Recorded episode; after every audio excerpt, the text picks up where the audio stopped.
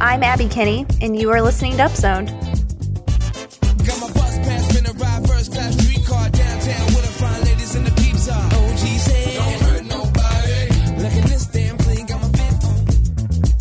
Hey everyone, thanks for listening to another episode of Upzoned. I'm Abby Kinney, and this week we are going to be doing something a little differently. We have Daniel Herriges here, who is the senior editor at Strong Towns and author of Strong Towns' new ebook on Kansas City.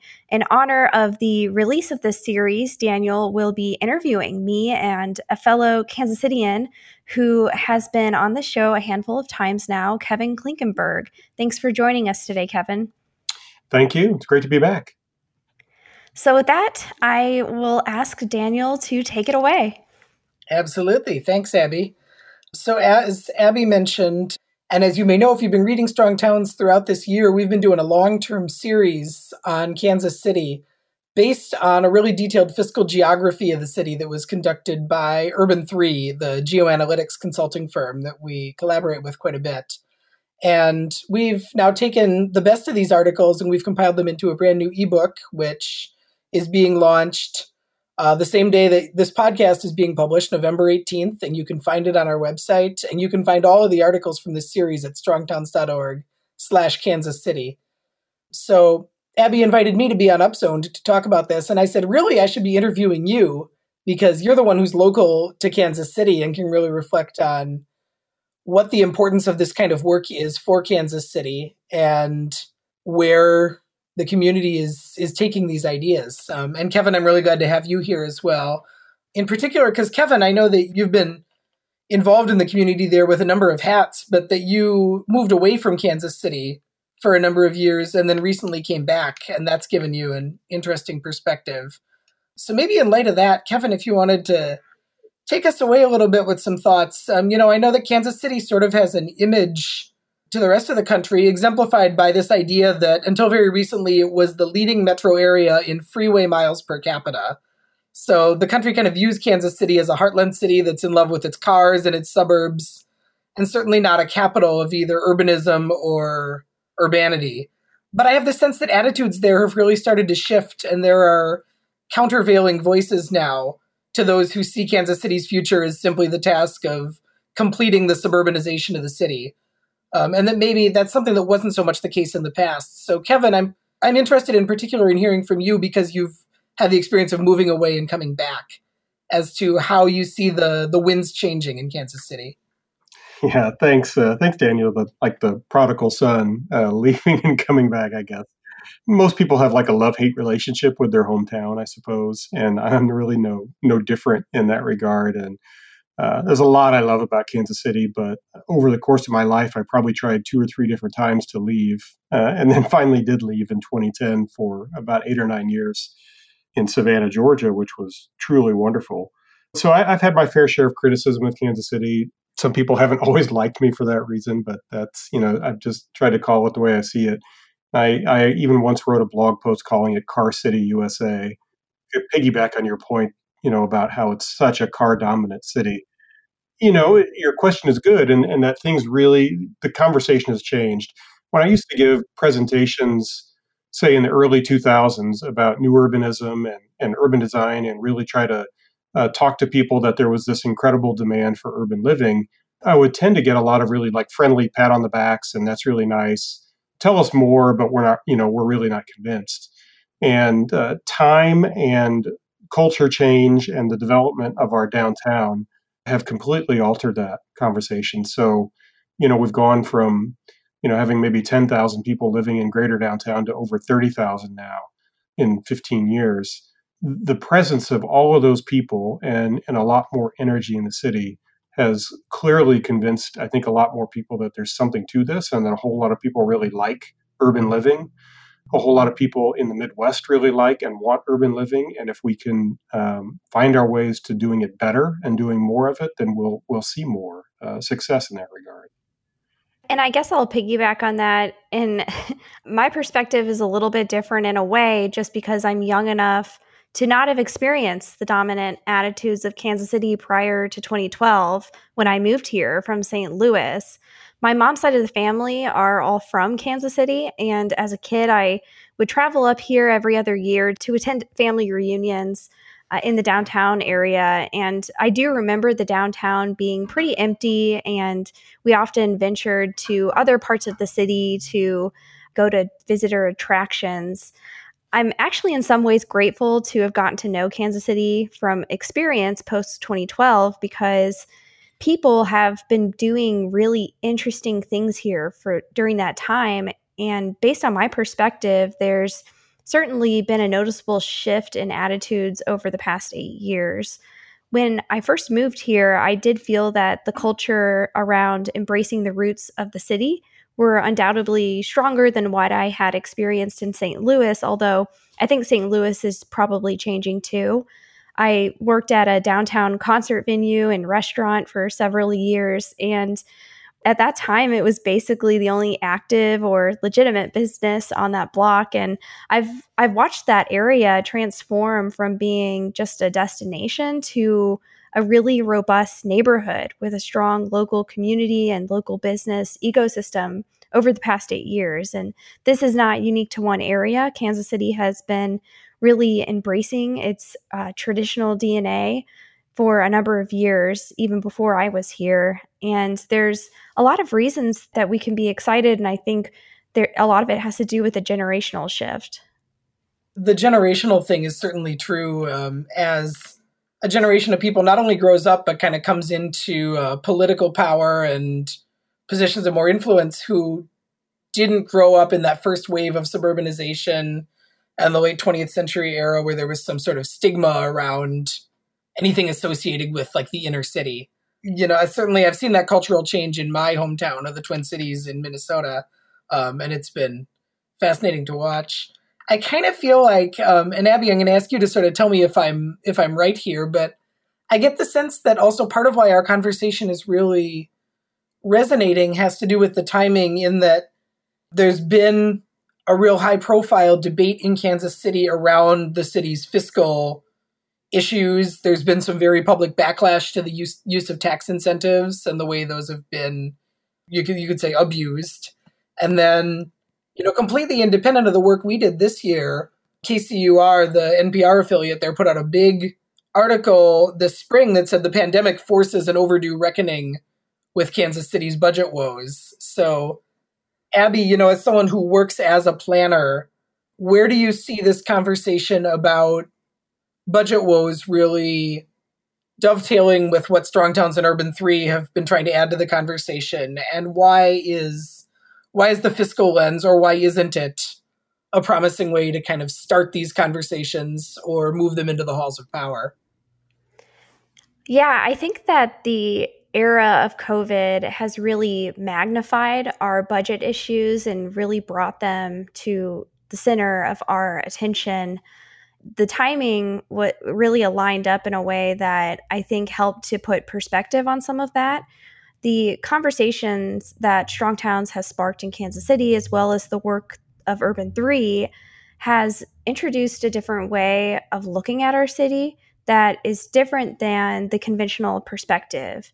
And Kansas City is no different than many other metros around the country when it comes to our adoption of expensive growth and the suburban experiment following the 1950s.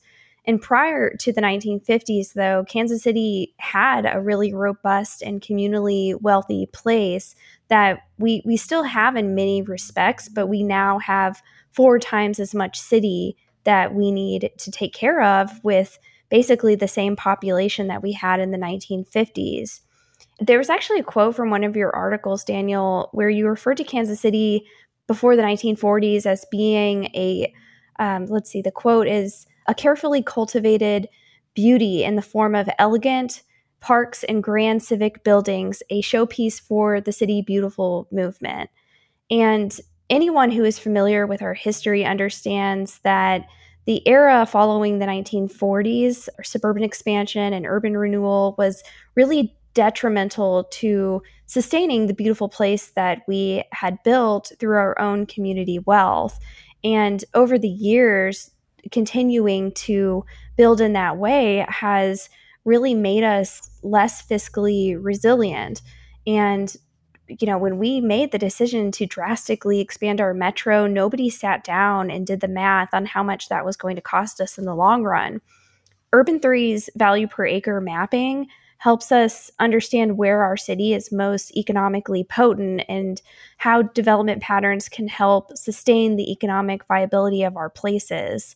The framing that Strong Towns provides puts many of these issues into perspective, and I think that that is uh, incredibly important when thinking about this this detrimental issue with COVID, as well as how we create fiscally sustainable places into the future.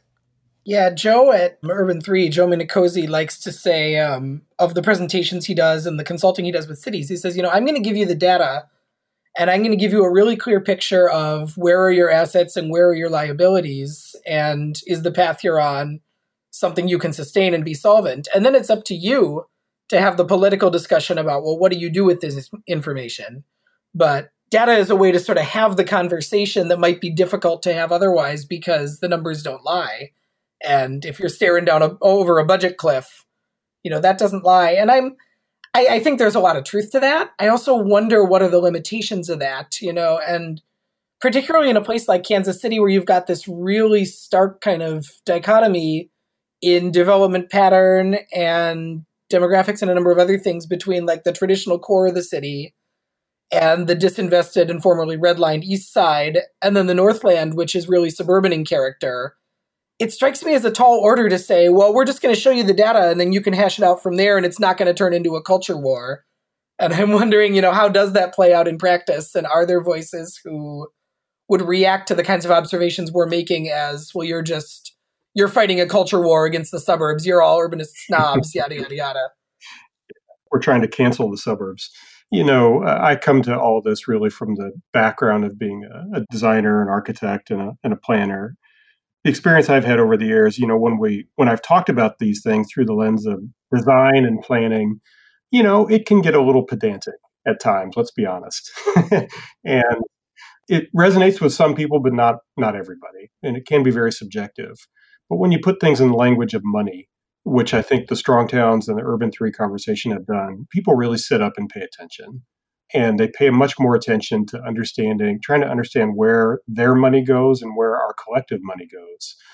And it often reminds me of something we used to say uh, in the early days of new urbanism. We used to talk about, you know, it's incredible how you can look back 100, 150 years ago when our society was much poorer on the whole and you know individuals and families were arguably much poorer and yet we built incredible places you know look at the remnants of what is left from that era incredible public works beautiful buildings unbelievable relics from that era even just the very average buildings um, that were built it's always been a challenge to talk about why that is uh, and I think this conversation really helps put specific information to it that is easily relatable.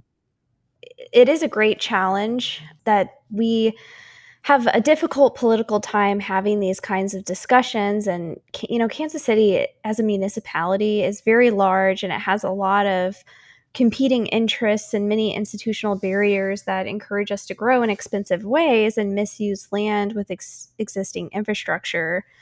There's sometimes a misconception that the places that we choose to live is some sort of indication of how moral we are or or how good we are when having this conversation rather than an indication of individuals making rational decisions based on what is offered to them and where. For example, the area of Kansas City that's north of the river, often referred to as the Northland, is primarily composed of conventional suburban development patterns and these types of discussions can make people feel like they are being attacked for where they live. And, you know, we should recognize why people continue to move out of the city uh, still to this day and what kinds of motivations are supporting that. The most important thing that we can do is understand that this is a Kansas City problem. It's not a downtown problem or an east side problem or Northland problem or Southtown problem. And we need to be humble when approaching these conversations and understand that this is nobody's fault. There's not one person that we can point to and blame these problems on. And Kansas City is also not alone in addressing this predicament. So that that's something that I think is very important moving forward. I, I understand that these can cause really, really difficult political discussions that need to be done pragmatically if we're going to figure out how to balance the books. What do you think is the biggest near term challenge for advancing the conversation in Kansas City about the city's development pattern and its long term solvency? You know, what what's the biggest hurdle right now that really needs to be overcome? One thing I'd say that might sound contradictory is we're having a certain amount of success right now. We've kind of been discovered a bit in the national limelight, which is great, is exciting, but there's sometimes a certain kind of arrogance that comes with that, with success. And we've had success in our urban areas. And I think if we succumb to that too easily, then we'll have tons of problems. Uh, you know, we are still very much in the early, early innings of a long game uh, in terms of recovering our culture that we that we built here a long time ago, the kind of urban culture that we used to have, understanding what it means to have a successful urban community and really work well on many levels. I think people can get drunk with success too quickly and and not understand that this is a long road that we still have to travel. And we still have a great deal of our city that is struggling very very deeply despite the fact that a, a couple of small areas are successful. Yeah echoing that i think that our history of racial segregation and dismantlement of Black family and business wealth when the city was abandoned by a large segment of the population for several decades is something that we need to reckon with. Despite having reinvestment in parts of our cities, the ripple effect of corrupt government intervention persists. And reinvestment can be positive, but it can also increase taxes, it can increase rents and mortgages, and it can create power struggles within our institutions like our schools. So, we really need to come together as a community to address these issues, and we need to build strategies to help people from being displaced and help people benefit from reinvestment in neighborhoods. I think something else that can be a bit of a challenge. It's it's a bit of a cultural challenge, I think, and it's that Kansas City also maintains this infatuation with big moonshot projects and policies. And we have a really long history of giving out massive tax incentives to big projects. And we've only really just started to embrace the concept of building incrementally in a way that enables locals to share in community wealth building we really need to start asking ourselves whether or not our tax incentive approach is actually benefiting the lives of local people. And that's the reason why I, I started the local chapter of the Incremental Development Alliance to kind of bring this network to light. And I, I, want to shine a light on our local ecosystem of entrepreneurs and builders that currently exist in the community and are improving their own communities with a purpose. So I, I really long for the days when our local leadership care as much about every small project as they do about the big, flashy, incentivized projects. Abby, I have one last question for you, and it sort of ends up dovetailing really nicely off of what you just said, because I do think, and something that readers will see in our ebook is that we're critical of the the obsession with moonshot projects, and we think that part of part of solving that puzzle of how do we really lift up the communities that have been disinvested in over time or people who are really struggling in Kansas City is focus our reinvestment on neighborhoods. And one thing that I've been really struck by, you know, as I've learned more and more about Kansas City while writing a bunch of these pieces is the wonderful older neighborhoods that the city does have that some some of them need a little TLC, but there is incredible potential there if you're willing to humble yourself to look at the tiny opportunities and let's do a thousand little things instead of one big thing and let's empower entrepreneurs and let's empower people who are in these communities to to bring the communities up themselves. And so i'm maybe on a little bit of a soapbox with that but abby you've sort of echoed that back to me when i've said you know you know i was on google street view today and here's a kansas city neighborhood i didn't know anything about and it was really cool and you started talking about your own. And you so you live in a part of the city that long predates the suburban experiment, right? Yeah, yeah. The neighborhood that I live in is probably one of the most non-conforming neighborhoods in the city.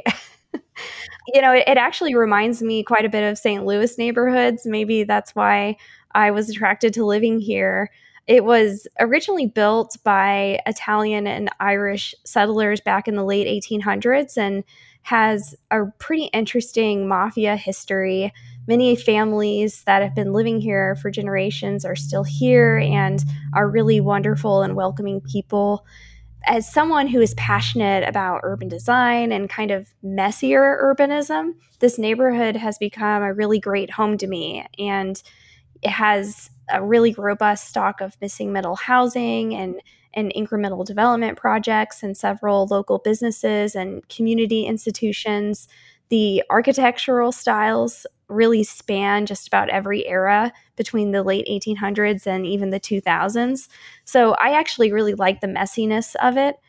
We bought our first house here from friends of ours who were able to achieve their first infill development project just next door. So they they actually moved next door to us and we took over their house we didn't exactly know what to expect, but have just been so grateful for the community here during this really difficult and challenging year. What I love most about about this neighborhood beyond the fact that I just think it's it's a beautifully urban neighborhood it's really the neighbors. They they are wonderful people and they are incredibly passionate about the neighborhood. So I've been humbled to be welcome here as a new resident. I, I love the the idea of messiness. Um, and Kevin, that's certainly a phrase I've heard from you too. Your blog, The Messy City, sort of encapsulates that. That I think, you know, when I when I travel somewhere, that's what I'm drawn to, and I think it's because that's where so much of the underappreciated potential is in all of our cities, and Kansas City is no exception. It's the places that sort of have that eclectic historic DNA that's never been lost and there's just a wealth of ideas and sort of raw material both you know physical old buildings but raw kind of intellectual material that people can draw on to really make the place into what it could be based on what it has been yeah i think there's this this natural tension within all of us as human beings to have things really orderly uh, and make sense but we also all want to have the ability to go do things on our own and make an impact and and embrace a little chaos from time to time. You know, Abby is totally right. Her neighborhood uh, completely epitomizes that. You know, unfortunately, I think what what we've just done over so many years is we've leaned very, very heavily on the uh, orderly side. You know, as you all talk about with orderly but dumb we have forgotten the joys and the virtues, the many, many virtues of uh, embracing a more chaotic and messy attitude towards life uh, and towards our cities, and uh, hoping we can start to recover some of that. Yeah, I like the idea of embracing the chaos. So, uh, which is what drew me to this neighborhood. If that's all you have, Daniel, I think that we could probably move into the down zone. What do you think? Let's do it.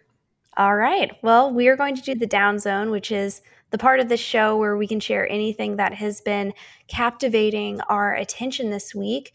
Daniel, since you are our host today, I will start with you.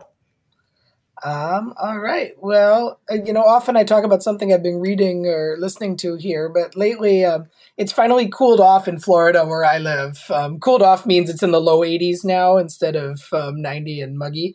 But I've been um, my wife and I have been converting our attached carport into a front porch for the winter and spring. We figured that's um, a maybe our only chance of having a social life as long as the pandemic continues, but right. um, b just something we should have done years ago. Like I don't need to park my car under a roof; it'll be fine on the street, and here's all this extra space I can do something with. So we bought a great little used patio set and um, some lights to string along the ceiling, and I'm really excited to just like live out there all winter.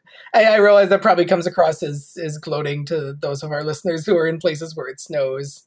I, I'm from Minnesota. I love the snow, but things are a little flipped in Florida, and I'm gonna be taking full advantage of it.